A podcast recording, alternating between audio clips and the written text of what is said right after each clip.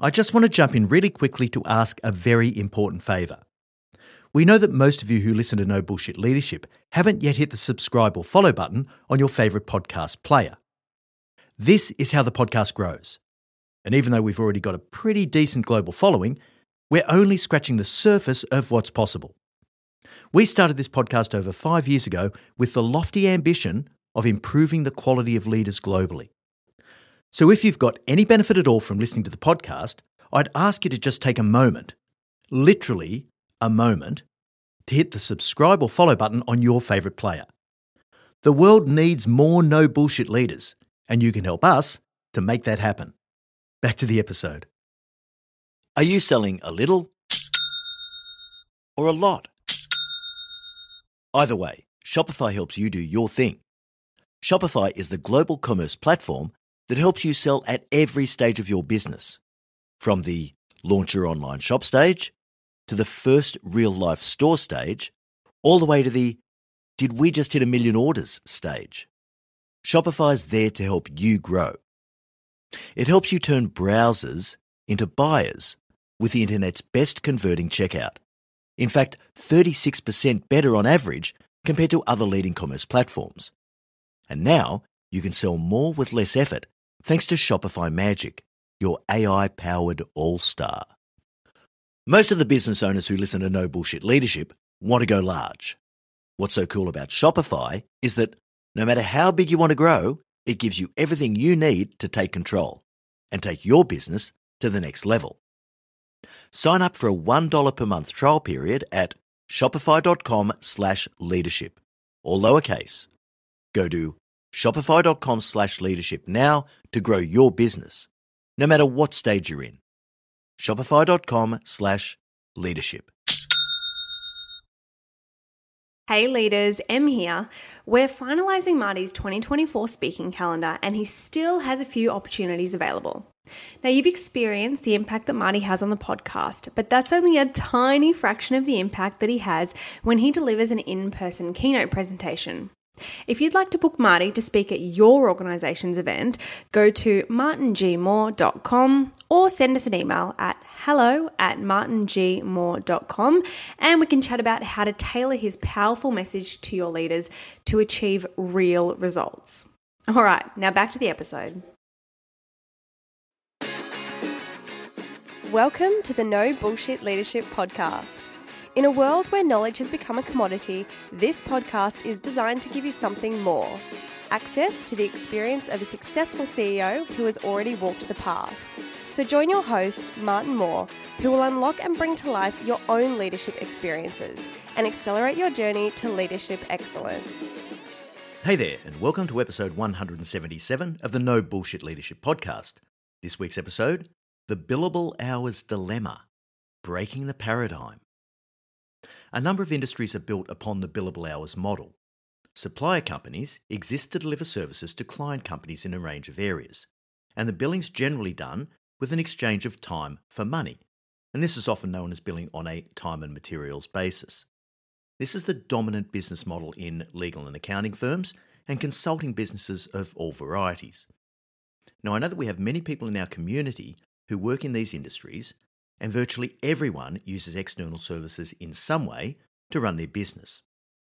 When we talk about the no bullshit leadership principles, particularly the elements of delivering value and working at level, the culture of service companies can make it difficult to look past the current billing cycle. It's hard to think long term when you're a slave to utilisation rates and billable hours. Today, I want to talk through some of these dynamics from my perspective.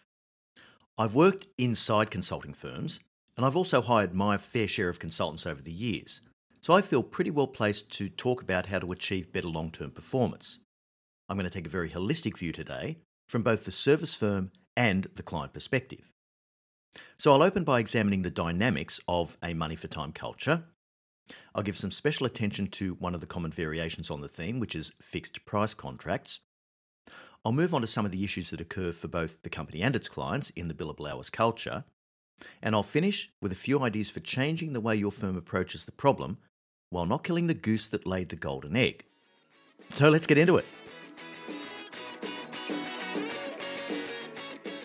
Let's just quickly cover off how it works. Services are delivered and billed by the hour. Now, lawyers are a classic example. They have an hourly rate, but they actually bill in 6-minute increments. Now, I'm sure most of you have had to procure legal services for one reason or another during your lives, but it can really leave you questioning whether or not the service represents value for money. In large firms, you tend not to notice it too much. It's just part of doing business. But when it's your own money, it becomes a lot more obvious. And this can have unintended consequences. It's actually a disincentive to using the service. I tell you now, I don't want to ask my lawyer a question via email. It can cost me hundreds, if not thousands of dollars. I'd rather just find the answer out myself if I possibly can. But this limits the effectiveness of the advice because the relationship quickly becomes transactional. We'll have more on this later. The dynamics of how these firms work internally is especially interesting. Profitability often comes down to utilisation of the people in the firm. Now, utilisation is just a measure of the percentage of time that one of your people is actually billable for. Every month, the company has to pay 100% of its salary obligations, but can't necessarily bill a client for 100% of that time. There are times when a consultant isn't assigned to a client engagement at all, and at those times, the utilisation is 0%. This is often referred to as being on the bench, and no service firms want their people on the bench. On top of this, there are roles inside the company where only certain activities are billable to clients. So the more senior people, for example, might only be able to bill 70% of their time to clients, with 30% taken up by internal and non-billable work, and those are typically the more expensive resources. All of these costs have to be recouped in some way, so the overhead costs and utilisation rates are factored into the company's business model and rate card. Now, in this world, smart, hard-working people tend to do pretty well. Why? Because they churn out the work and they bill lots of hours. If they also have the added capability of being able to form human relationships, they'll generally progress through promotion. So the people that typically end up as partners in big consulting firms have a combination of technical smarts and sales capability. And these are not necessarily the dominant attributes you want in your top leaders. Now, I'm not saying there isn't decent leadership in many of these firms, and I'm not sure that it's any worse than any other company, but it's certainly different in terms of the dynamics. Many consulting firms that take on longer-term engagements offer daily rates. Now, as a client, you'll get a rate card at the start of an engagement for different levels of capability that you can employ and what they'll cost. The daily rate gives a client the perception that they'll get more for their money, as the typical juniors in consulting firms work many more hours in a day than the standard 9 to 5. But as we know, time spent on a task is a very poor measure of value. Now, if you have any doubt at all about this, look at your current team and compare the output of the strongest performer with that of the weakest performer. If you want to get a perception of value, the only way is to measure the outcomes delivered, not the time spent delivering them. And remember, you're dealing with more than just the cost of the individual to your company. The day rate of any person that's actually visible to you has been bulked up by a factor of somewhere between 2 and 10 times to cover the company's corporate overheads, utilisation rates and partner profits. In the quest for more outcome-focused engagement with service providers, another model is the fixed-price engagement. Now, the concept of this type of engagement is to essentially de-risk a project in the eyes of the client by guaranteeing a certain outcome for a fixed amount of money. But even a fixed price engagement with a supplier is only marginally removed from the billable hours model. The fixed price is still calculated using the proxy of time for resources, including utilisation rates, but on top of that there's also a risk premium added in. Now, a good detailed example of this is the use of liquidated damages clauses in fixed price contracts. Basically, these are penalties that the supplier will have to pay to the client in the event of project overruns. So it looks like the supplier is taking on that risk. But just remember, you've already paid for these. The risk of incurring liquidated damages has already been factored into the base price offered by that supplier. So fixed price contracts are more expensive overall, but at least they're focused on the outcomes, and they do offer some small protection against supplier failure. We're going to have more on this later. It feels like a better way to do things, but there is an illusion of risk transfer that you need to be really mindful of. It's one thing to say, the supplier carries the risk for delivery, but that's not always how it works. Years ago, as a CIO, I oversaw a major core systems redevelopment for a company I worked for in Australia. We engaged a bespoke software development business that happened to have some of the best technical people in this particular field. They were superb people, incredibly gifted, and highly committed to the pursuit of excellence. Unfortunately, their ability to manage the project was not quite up to the same standard. And the fixed price model was not their friend. We'd originally intended to pursue a time and materials contract with them, but things got a little sticky. The founder and CEO of this tech company was invited to the final board meeting where I was presenting the paper to seek formal approval of the funding. In this meeting, one of the directors put a simple but powerful question to the tech company CEO. What happens if the project runs late? What does this do to our funding envelope? In his overexuberance, the CEO shot straight back with, "We won't run late. We never run late." Well, the director paused and tried again, saying, No. Just humour me. What happens if the project runs late? At this point, the tech CEO had a serious rush of blood to the head and decided to double down. He said to the board slowly and emphatically, "What can I tell you? It just doesn't happen." So, of course, the board asked him to put his money where his mouth was and commit to a fixed price contract to protect our company from any cost or time overruns. Well, the project was approved, the funds were allocated, and the contracts were executed. Now, as we were to find out not long after this, there was a lot more technical risk in the system design than anyone had anticipated. And as it turns out, the estimates provided by the tech firm were underdone to account for this level of risk. So the timeframe started to slip. And when this happens, and the service provider's profitability vanishes, shortcuts begin to emerge. And this can quickly become a war of attrition. Enter the illusion of risk transfer. Now, a service firm in this situation basically has four choices, and probably any combination thereof. First of all, they can continue to burn cash as their costs exceed their expected profit margins. Secondly, they can start raising variation notices and seek compensation for work that they deem to be outside the original scope of the contract.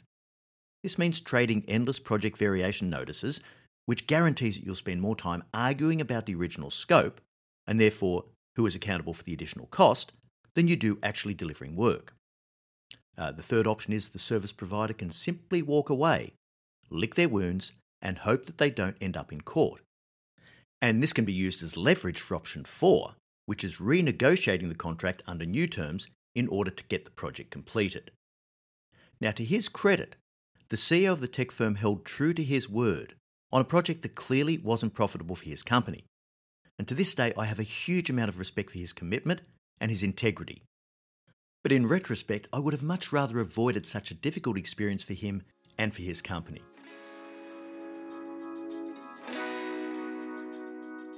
Now, there are a range of problems with the billable hours model. First, let's have a look from the client side. There are 5 key traps here. Number 1, the link to value is tenuous. It's often really hard to discern where the value lies. And paying for time spent working is a very poor proxy for value, as we've already seen. When things don't go well, compromises tend to occur in areas that are difficult to measure: scope, risk, and quality. Now, this happens on most projects, and it's much easier to cover up than messing with timelines in a way that pushes a service provider into an unprofitable position. That's why when people use that hackneyed quote claiming that their project delivery was on time and on budget, it tells you almost nothing about whether or not the value that was originally promised was actually delivered. The second client-side issue is that it reinforces short-termism. Very often, the relationship, which is fundamentally an exchange of effort for money, becomes transactional. Now remember my lawyer who, no offence, I have zero interest in talking to unless absolutely necessary. Decisions can actually be made to preserve budgets rather than to achieve the best outcome, and this isn't necessarily the best way to do things. The third client-side issue is it's rare that an external service provider does anything to assist with building your own internal capability. This means that if you manage things really well, you can capture value by attacking the low-hanging fruit. But it's ultimately just a short-term sugar hit. It's almost impossible to capture any value going forward because you don't have the internal capability to do so. As soon as the service provider leaves, so too does your opportunity for value capture. The fourth client-side issue is that it can lull you into a false sense of security. For example, because you don't have to worry about staff retention, capability building and talent management in an area that you've outsourced to a service provider, it's easily overlooked. One less headache, right? So we assume that the big service firms are doing this diligently and competently. But trust me, that is a big assumption. The final client issue is as insidious as it is widespread. Failure to deliver the outcomes, cost overruns and lack of value delivery in consulting engagements are often either minimized or covered up. No manager wants to admit that they made a mistake by bringing on the wrong external provider or that they mismanaged the engagement itself. Both result in a client company not getting value for money. And service firms rely on this behaviour to an extent. So if you're a leader higher up in the food chain, you've got to be really aware of these dynamics. Very few managers who appoint a consulting firm actually manage them really well. Well, why would they? Many of the principles are identical to leading your own team. Having said all of that, your ability to tap into and hire skills you don't have internally is absolutely critical to being able to build and grow a profitable and sustainable business. In these days of AirTasker and Upwork, expert services are readily available and affordable to any business regardless of size. When Em and I started Your CEO Mentor, if we didn't have the ability to tap into expert legal, accounting, HR, digital advertising and graphic design skills, we wouldn't have been able to grow the way we have. Okay, let's just quickly whip through the obvious issues with this billable hours model from the service provider's perspective. Number one, rewards follow billable hours, as this relates directly to utilisation and profitability. Financial rewards and promotions tend to flow towards the hard-working high billers. Because of this, many companies are inclined to tolerate all sorts of bad behaviour by the people who actually bill the most. But billing volume is not necessarily a good proxy for leadership capability. So you can tend to get an absence of leadership at the top. The question as to whether or not this is any different to any other firm is debatable. The second issue from the supplier side is you can tend to be very activity focused. What gets measured gets managed and what gets rewarded gets done. So when you're rewarded for activity, that's exactly what you're going to pursue. And it doesn't necessarily provide value to a client. At the end of any engagement, a client may feel satisfied with the outcomes or they may not. But they're unlikely to tell you because they don't make it public. They're just unlikely to hire you again. I've got to tell you, there are times in my past where I felt weirdly violated, having spent company money only to get a bunch of non-valuating activity. The third issue from a service provider perspective is that leaders find it difficult to work at level.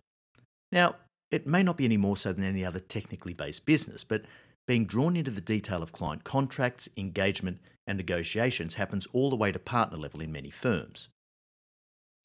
The final issue with service provider firms is that short-term profit often outweighs customer satisfaction. Once again, no big surprise, but this can drive some really interesting issues in long-term sustainability of relationships and long-term value. So the $64,000 question is, can these problems be mitigated or overcome, while still recognising the necessity for focusing on the things that makes these companies grow and survive? Billable hours. So what can we do to change the dynamics of billable hours firms to get better outcomes? Well, let's face it, you can't escape the fundamental dynamics of the business model. Time for effort is a well-worn path that dominates many sectors. But whether you're a client or a service provider, there are a couple of key focal points that will help you to maximise the opportunities that these engagements present. First, from the service provider side. The number one thing for a service provider is to ensure the focus on long-term relationships and customer value is emphasised despite the short-term pressures. The very best service engagements that I oversaw were the ones where the principals of the firm took time to really dig down on what would create the most value for me and for my business. Now, in fact, on many occasions, they didn't even try to sell me anything for the first 6 months or more, as they built a relationship that enabled them to better understand my pain points. To keep the long-term focus, you need to put the metrics in place that give you a window into this. So what are the long-term drivers of value? Would a customer engage you for a service that is tangential to your core service delivery? That opens up the possibility of growth through product development. Would a customer recommend you to other business units in their organisation that you haven't yet had access to? So, for example, a successful engagement in a client's New York office might lead to a new engagement in their Chicago office where you haven't worked before. And then, of course, there's the good old Net Promoter Score. Would your client recommend you to other professional contacts in either a solicited or an unsolicited manner? Now, the number one thing for a client firm engaging a service provider is to ensure a focus on value delivery and outcomes rather than activity, however you can achieve that. The really high-end consulting firms have come up with a value-based approach that takes this to the next level. They use an overall fixed price pitch, factoring in every cost and risk focused on a very clear, high-value outcome. Now, as a diligent manager, if you would look at some of these proposals through the lens of daily rates for time spent, the billable hours thing, there's no way you would even consider pursuing one of these engagements. On paper, it just looks ridiculously overpriced. However, if you can look past this, you might see an opportunity to acquire skills, capabilities, experience, smarts, and know-how that your company doesn't possess and is unlikely to ever possess. It can really be worth it. If I asked you to spend $5 million to have a small consulting team come in and work with you for 6 months, what would you say? Hell no! But what if you knew that this engagement, if successful, could save your company $1 billion in capital investment? Well, of course, you take that up every day and twice on Sundays. And even if you apply the optimism bias discount, and you thought you might only capture a small percentage of that $1 billion, say $100 million, would it still be value for money? Well, absolutely. The opportunity to spend $5 million to save $100 million? Well, that's unbelievable value for money. But first, you have to have the $5 million to spend, and you have to have the $1 billion opportunity to chase. Now, I must say, this is the ideal way to work in the billable hours environment. And many of these firms would argue that this isn't really a billable hours model at all. And they may be right. But it is the peak evolution of the gun-for-hire consulting model that drives many industries. Now, I've only ever worked as a client on these types of engagements, but it enabled me to learn a huge amount about value capture and how to make systemic changes sustainable so that the value doesn't dissipate over time. Not every company can afford the ante to engage the top-end-of-town consultants. And those that do often fall into the trap of feeling like it's just monopoly money. The price tag can be eye-watering. So if you ever engage a consulting firm in this manner, you have to have a mindset where you treat the money as your own and become single-mindedly focused on ensuring the value delivery is tracked, measured, and verified. I feel like we've covered an awful lot of ground in this episode. The benefits of flexibility and access to capabilities that you don't have are obvious in the billable hours world. Otherwise, the business model wouldn't have endured so successfully over the decades. But if you really want to make sure any service provider engagement delivers value, think carefully about how some of the issues and opportunities might apply in your context. And if you're a service provider, don't just think about the monthly billable. Make sure that the client will still be there to bill in 1, 2, 10 years from now. That's how to really grow a sustainable billable hours practice. All right, so that brings us to the end of episode 177. Thanks so much for joining us, and remember, at Your CEO Mentor, our purpose is to improve the quality of leaders globally. So please share this episode with another leader in your network, subscribe to the podcast, rate it, review it, whatever you can do to spread the word. I look forward to next week's episode, Visibility in a Remote World. Until then, I know you'll take every opportunity you can to be a no bullshit leader.